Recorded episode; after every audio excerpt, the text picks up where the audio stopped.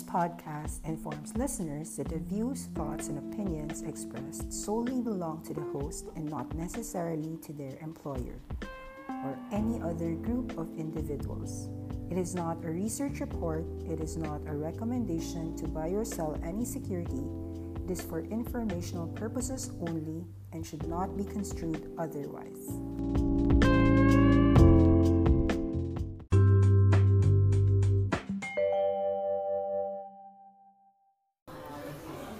The market is a crazy man.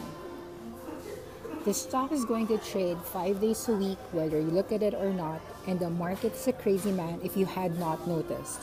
Always has been and always will be. Knowing that, why do you listen to this crazy person five days a week? Why would you let your mood swing with the market? Stock is down, you're sad. Stock is up, you're happy. Honestly, life has enough ups and downs of its own already, and you actually want more? Besides, listening to this crazy person day after day is probably going to make you do crazy things.